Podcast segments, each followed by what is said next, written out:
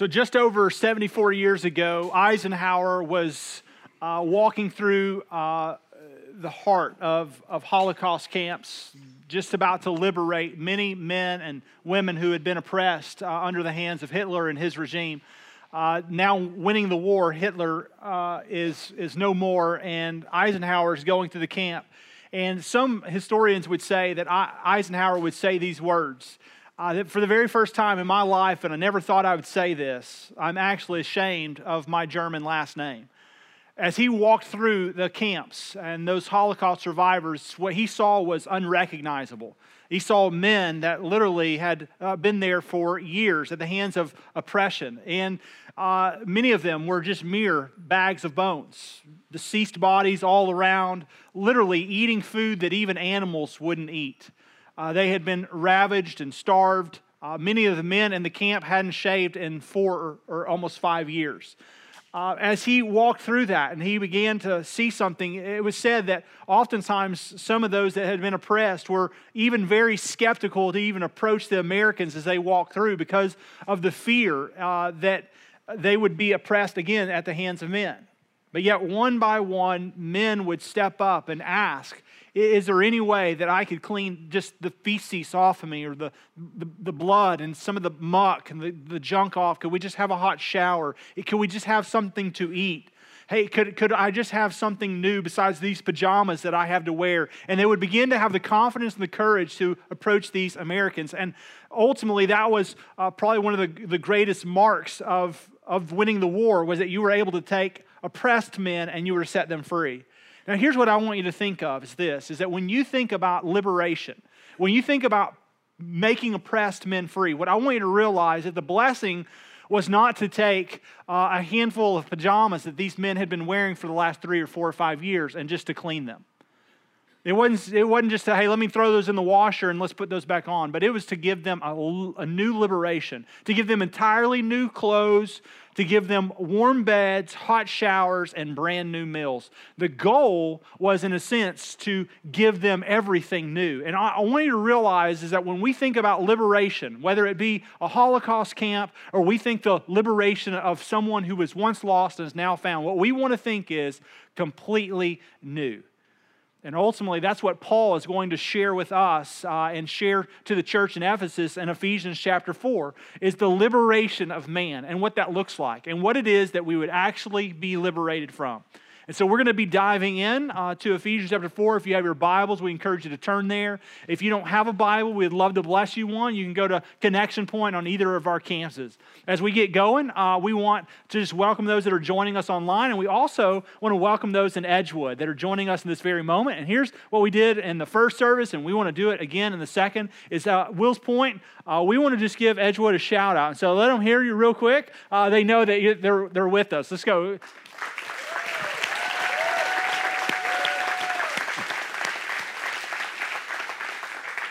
So we're excited about Edgewood. We're also excited that Edgewood is getting resources they need. We think in just a next couple of months, they're going to be in a new facility, a building where they're not faithfully starting at 5:45 or 6 a.m. setting up and tearing down. And I just want you to realize, and so I want to say it in front of you in Wills Point, can I just tell you that we have a cakewalk when it comes to this thing we call church. There are men and women who faithfully for over 3 years are setting up. They start before many of us even get out of our dreaming. And they set up and they tear down, and they've done that faithfully for a handful of people in Van Zandt County so they could come to know Jesus, follow him obediently, and we can't wait to get them in their new building. It's happening, and we're proud of Edgewood, and we're grateful for what the Lord's doing there. So let's dive in Ephesians chapter 4. The first 3 chapters, Paul gives incredible theological implications. He just tells us who we are apart from God. Ultimately, that it's because of his son Jesus that we can come to the knowledge of God, that we can grow in the surpassing knowledge of the faithful one, that we can be made alive, Ephesians 2, in Christ, that it's not the result of our works, but ultimately it's because of the good, benevolent God we serve, that he would send his son Jesus, that though he was oppressed, would come innocent, would be innocent on our behalf, perfect in every way, would die at the hands of criminals, a sinner's death for us, that we might be justified, made alive in Christ, that we could grow in him. Ephesians 3, we just see an incredible picture of what it looks like to grow up and to be conformed in Christ and to love one another, encourage one another, that God would take two different groups of people, Jews and Gentiles alike. And he said, I would make them all yoked together under the banner of Christ. And then last couple of weeks, we finally got into chapter 4. And so once you get into chapter 4, you begin the heart of what we would call application. And so the first three chapters are theological frameworks. There's not a single prohibition. There's not a single command. It's just here's who God is, here's who you are, and here's what you should do about it.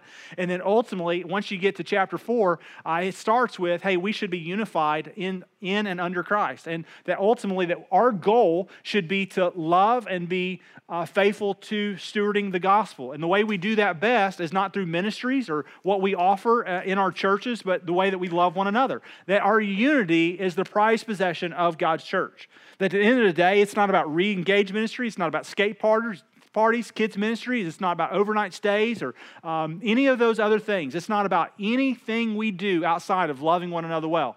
Being careful not to gossip, to slander, to backbite, to be malicious with our words, with our actions. At the end of the day, the most glorious thing the church has, Ephesians 4, 1 through 6, is unity. And then from unity, we grow up into maturity. As we begin to mature, we begin to love one another well. And as we begin to do that, we become his people. And so that's kind of the idea. And then you get to verses 17 through 24. And as a result of being God's people and being equipped by the leaders of the church, growing up and being mature, you get to the place where you begin to see what God wants to do, and that is to liberate. He wants to make the old man free.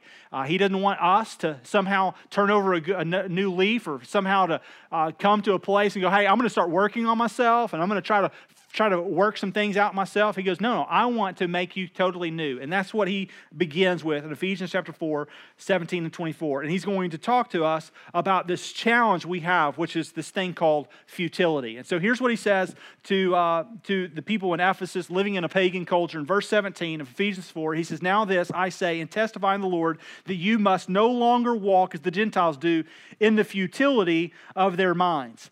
Now, what's interesting about this is that he's not writing this letter to a bunch of people who are Jewish people in the pagan culture. What he's writing this to are a bunch of people who are Gentiles in a pagan culture who have come to faith and the knowledge and the work of Jesus in their life.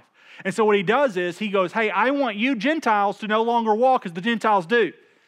So what he's just kind of doing there, he's going, hey, listen, I know who you are and I know what God's called you from, and so don't go back to where he's brought you from. At the end of the day, he has liberated you. He has cleaned you up. He has clothed you in Christ. He has made you a new creation. The old is gone. The new has come. Now walk in a manner, as Paul would say in Ephesians 4, 1 and 2, all the way throughout verse 4, walk in a manner worthy of the calling of which you've been called. So he goes, you've been liberated, you've been set free, don't forget that. Don't go back to what your brothers and your sisters and your mamas and your daughters are doing, because you are free. And you're free, and it says, of the futility of which you've played out in your mind. And that word futility there is the word in the Greek, metalotes, which literally means a depraved mind. It's best explained in Romans chapter 1 in kind of this way. Paul writes to the Romans, and he says this beginning in verse 21, he goes, although they knew God, they did not honor him as God or give thanks to him, but they became futile in their thinking, and their foolish hearts were darkened. They claimed to be wise, but instead they became fools. They exchanged the glory of a mortal God for images resembling mortal man, birds and animals and creeping things. And so God gave them over to the lust of their hearts, the impurity, the dishonoring of their bodies among themselves, and they exchanged the truth of God for a lie. So the idea, he goes, the foolishness is not knowing that there is a God and just choosing not to follow him. He goes, no, it's exchanging the truth of God for a lie completely. And so the idea is, he goes, you just become futile in your thinking. You become debased, depraved in your mind. So think about this. In the original order of creation, if you go all the way back with me to Genesis chapter 3, here's how God established it. God, the creator of all things, entered into space and time, created everything that we see and know, Colossians 1. He even created things that we see and or things that we don't see and we don't know. Everything was created by God for him under the banner of Jesus. Then, on the sixth day, after he created all the living creatures that walk and move and fly around the earth, he goes, I'm creating mankind in my image. We are the vice regent of God. We are his next supreme in charge. And then he says something to us. He goes, you are my child, created in my image, and now you are to multiply, fill the earth, and subdue it. You're to rule over it. You are the vice regent. You are in complete charge. Name everything. Enjoy all of it. And then he creates woman. And then here's what he does. He goes, it should be God, it should be man, and then ultimately it should be all the living creatures. And he goes, you're to rule over them and subdue them. Now listen, here's what futile thinking does. Futile thinking reverses it.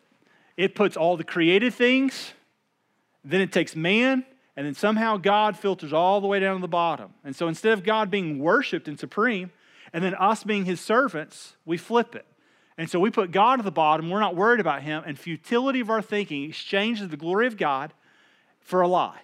And we think, oh, it's all the things that we think are important. And so there's a myriad of things that a man will do in order to worship. One of the most worshiped things that a man has is a woman, a created thing. And you go, oh, that explains a lot. And then from woman, if it's not a woman that satisfies, then guess what? They'll go to any other created thing that fulfills. And we'll go to anything other than the one who is supreme. That's futility. And so Paul goes, don't do as the Gentiles do. It's futile. Your minds are devoid. They're perverse. They're depraved. And then he says, here's what happens. And in verses 18 all the way really through 19, on two simple verses, he's going to lay out all of the problems that a man has. And when I say a man, I'm talking about anthropos, male and female. All of mankind has this problem. He goes, they are darkened in their understanding. They are alienated from the life of God because of the ignorance that is in them due to the hardness of heart. They become callous, and they have given themselves over to sensuality. They're greedy to practice every kind of impurity. And so right there, he lists out a handful of things. In verse 18, he goes, we have darkened hearts. And now when you think about darkened hearts there, that word really is, in a sense, this Greek word. It's called skuto, which literally means darkened, covered. It's as if you can't see. It's like your eyes are blind. 2 Corinthians 4:4. We know that the enemy, the adversary, Satan, he blinds the heart of unbelievers. That's where he wants us to stay. He wants our hearts to be darkened, if that makes sense. It says that we also become to live a life of really of not just darkened hearts, but hardened hearts. That we, as we become hardened, then we become calloused. And so that idea there and that word is literally just to be calloused. Now, I don't know about you, but some of you work outside. You're often out. I'm in an office, so I don't have this, but you have calloused hands. I remember in high school, there was a time way back when in high school, in the early years of college, I used to work out all the time. My hands were always calloused. But I made a promise long ago that I'm never going to work out again, and so my hands are soft. And so I'm not doing it. The only thing I'm working out is my salvation with fear and trembling. Everything else is this God bod is just, it's about eating well, okay? And so you're like, oh, okay. And there's a handful of you that you're going to walk out of this place. You're like, oh yeah, you got soft hands. And I'm going to say, well, you got a hard heart. And so it's fine. We'll just, I would rather have soft hands and a soft heart than hard hands and a hard heart. And so at the end of the day, that's what he's talking about, though. He goes, it's a calloused heart. When you look around, you become more desensitized and more calloused to the things around you. And the longer that you live in the dark, the more susceptible that you are for callousness to build up on your heart. And what happens is that you just don't, honestly, if you're honest with yourself, you just don't care about the things that God cares about. You're not compassionate where God is compassionate. You seem to be firm where God's not firm. You seem to be flexible where God's not flexible. And at the end of the day, you're just becoming callous. And then it's not just callousness, but he says also there in verse 18 that it's as a result of ignorance that brings about callousness. And so our ignorance is the idea of just moral blindness. The best way I can explain it to you in our society is this thing called relativism. And relativism is simply this, it happens every day in our time, and that is everything is relative. Meaning, is there really truth? That's one of life's greatest questions. Is there really truth? Can anything really be defined by an absolute? And so for me, I happen to believe, yes, there are absolutes and there is a moral baseline of truth. But for many of us in this room, we contemplate, is there truth? For many of our peers out in society, our coworkers, our friends, our sons, our daughters, they would say there is no such thing as truth. Truth is as I make it. I get to decide and discern what truth is. And that's futility. It leads to darkness, callousness, and ignorance. And ignorance is this, is that I am supreme, I am the God of my life, and I'll order my life however I like. When you are that God, your life will have no order but mere chaos. And the reason why is because God says, you are firm on things I'm not firm and flexible in areas I'm not flexible. At the end of the day, there is truth. You have to rightly divide it. Those that Paul's talking about with futile minds, darkened hearts, ignorance, he goes, the challenge is that you're morally blind. You don't stand up to the things you should stand up to, and you lay over when you should stand up. At the same time, you find yourself standing up on moral issues that don't matter when at the end of the day, it doesn't matter. And so think about the American church. The American church have become cowards in standing up to the truth of doctrinal things that God cares about in our society. At the same time, we've become firm and jerks in our own bodies arguing about things that God doesn't care about. And that's what's called dissension and faction and quarrels. And the reason why is because it ultimately begins with hardened hearts and selfishness, deceitful schemes. It's hardened, darkened, ignorant hearts, which lead to, Paul says, it goes further than that. They have not just become callous, but they've also given themselves over to sensuality. And the idea of sensuality there is this Greek word, which really probably the better idea of that is unbridled lust. So think of someone who is unbridled, that they are not tamed. At the end of the day, they just do what they want. It's called licentiousness.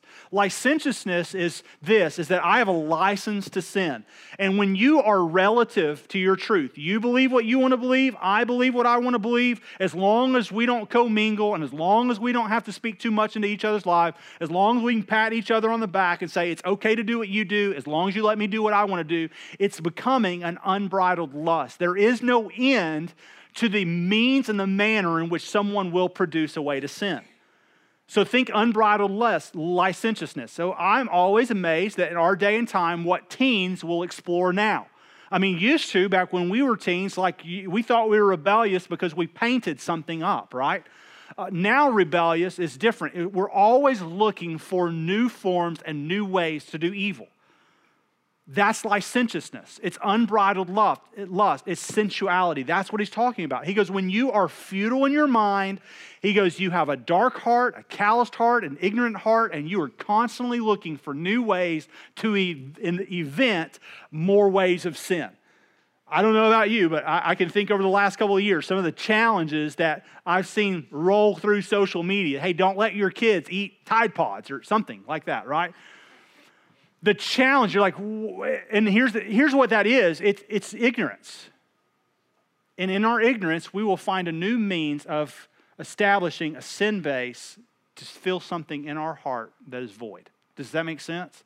The Tide Pod is not your challenge. The challenge is an unbridled heart. It's a heart that's lost in darkness. It's become calloused over time. It's a heart that needs to be softened towards the things of God. It's futile thinking. That's what he's talking about. And then he says, and they have become greedy to practice every kind of impurity. And what's interesting is the very first time you read that, you'll make a note and you're like, oh, and they're greedy. That's not what it says. It says they've become greedy to practice every kind of impurity. And what he's saying there, he goes, they're coveting new means of doing impurity. He goes, so it's one thing to covet money, and that happens, and I'm sure it was happening. It's one thing to be greedy, and it happened, and I'm sure it was happening. But he goes, here's what you need to know. In this culture, with the depravity going around, with a goddess that's actually in the epicenter of the heart of Ephesus, there's a huge temple to Diana or to Artemis. They had sensuality, and they had all the things. They were inventing new forms of doing evil. And he goes, they even coveted new ways to do that. He goes, it's futile. And probably the biggest deal is when you have a darkened, calloused, futile, ignorant heart, the biggest challenge is that you need to know is that we're alienated from God. He says that in verse 18. That's the biggest challenge. You're alienated. You're estranged.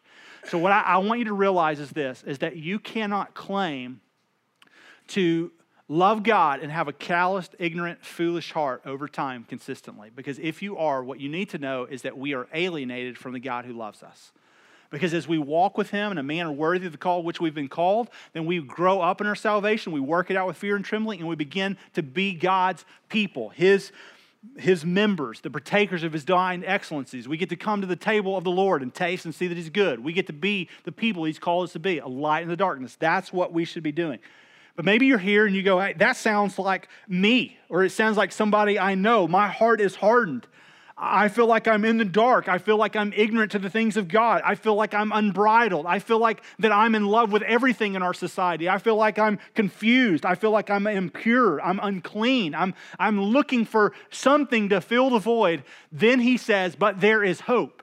And in verse 20, after explaining the long list of why our heart is in trouble, he goes, but let me give you the hope that you have in Jesus. In verse 20, he says, but that is not the way that you learned Christ. So he's writing to these people and goes, hey, don't walk as the Gentiles walk, the way you used to walk. Don't do that because you've learned Christ. So as you've learned Christ, assuming that you heard about Him and were taught in Him as the truth is in Jesus. And so he goes, learn Christ. Now, let me explain something to you real quickly. Some of you in this room, regardless of what you would say about your heart or about your faith, one of the greatest steps that you need to take right now in your life is to learn Jesus. Now, what I'm talking about is I want you to realize my story. Here's my story. My story is I grew up in a faith-based Christian home.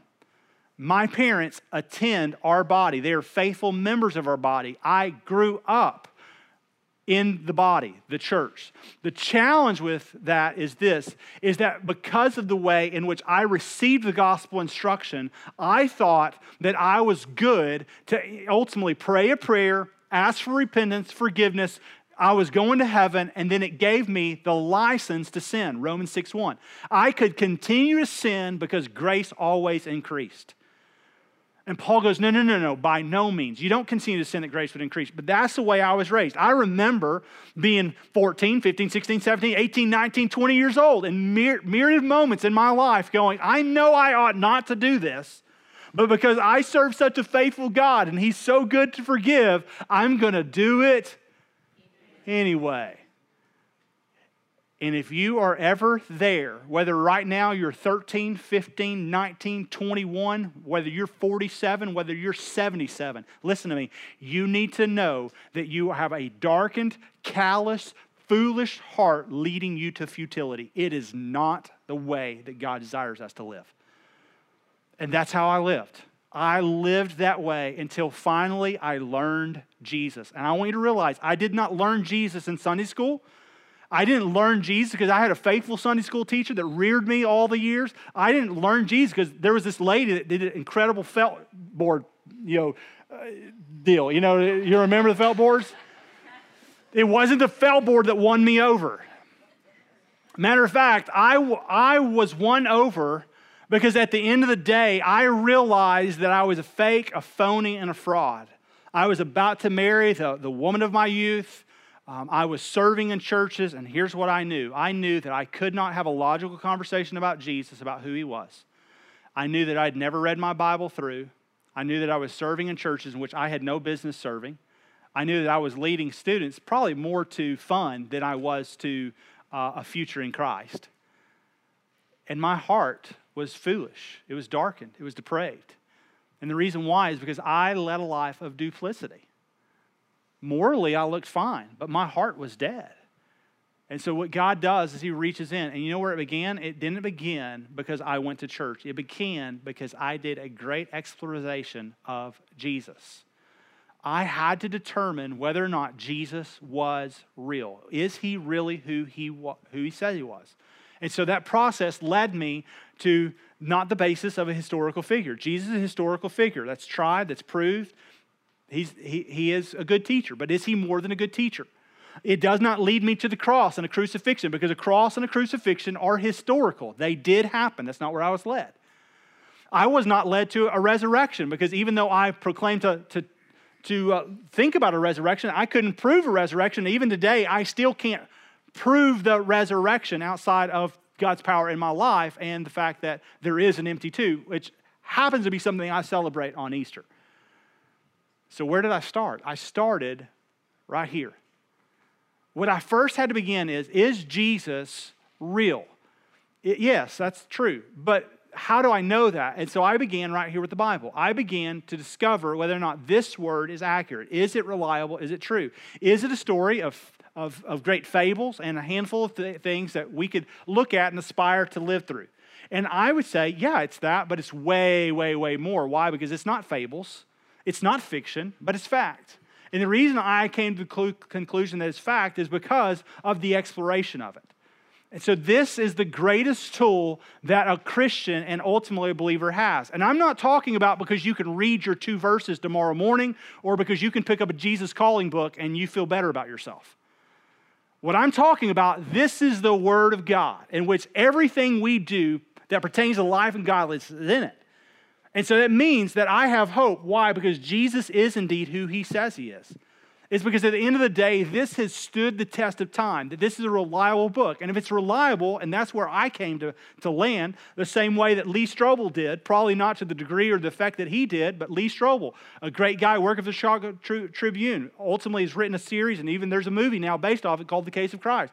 If you've not read it, you should pick it up. It's a great read.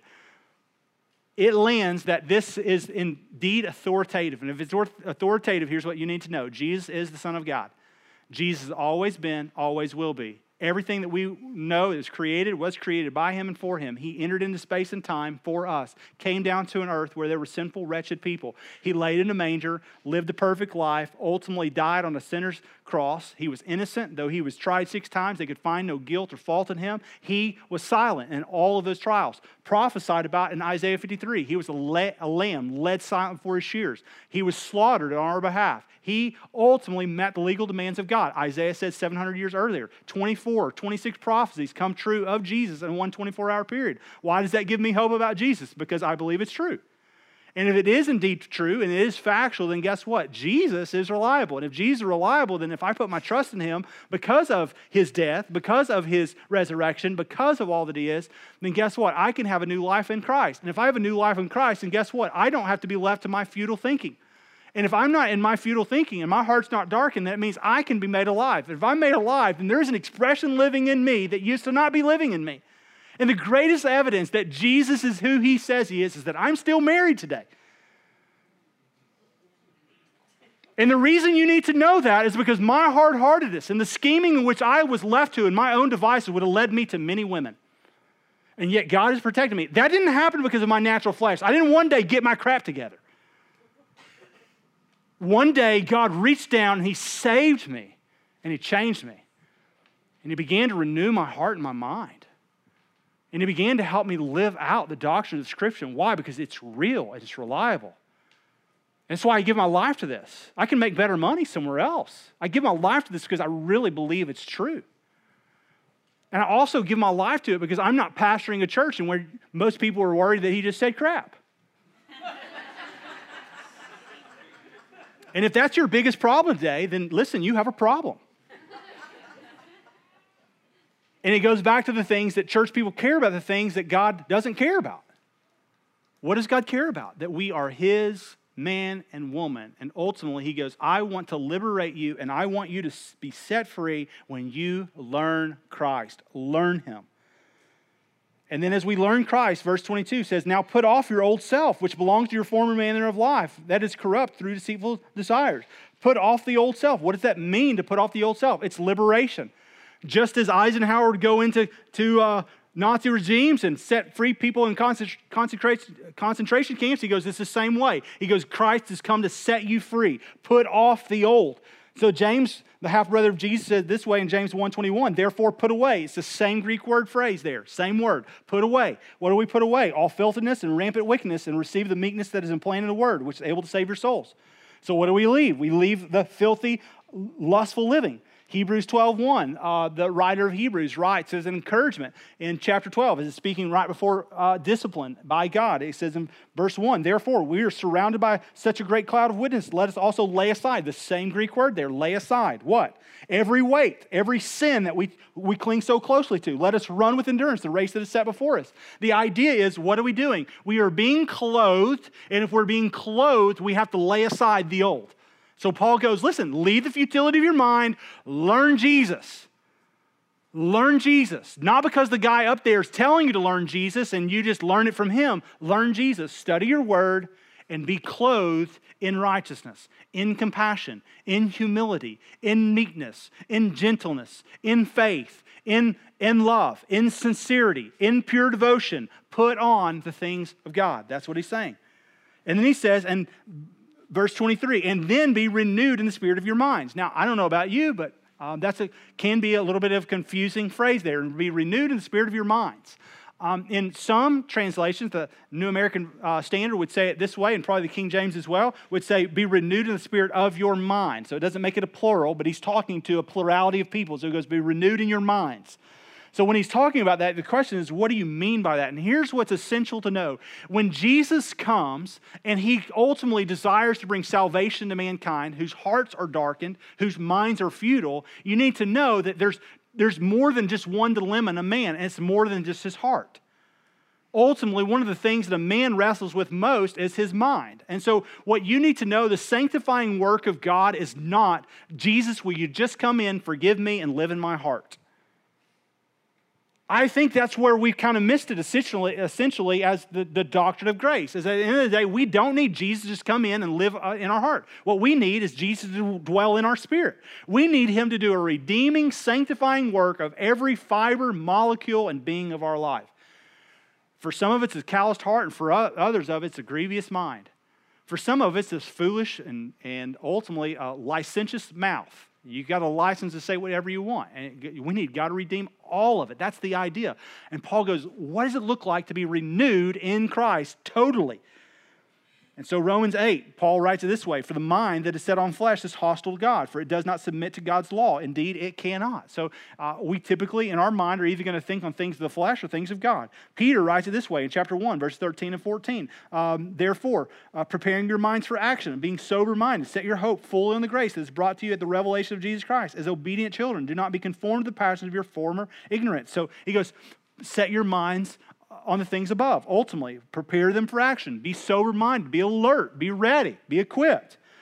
Romans 12, 2, a very famous verse in which many of you have probably said or even read this week. Do not be conformed to the world, but be transformed by the renewal of your mind. That is, by the testing, you may discern what the will of God is, his good, acceptable, and perfect will. The idea here is that you would renew the mind. And so we need to ask God, hey, God, renew my heart, but also, God, renew my mind. Do a sanctifying work of everything in me.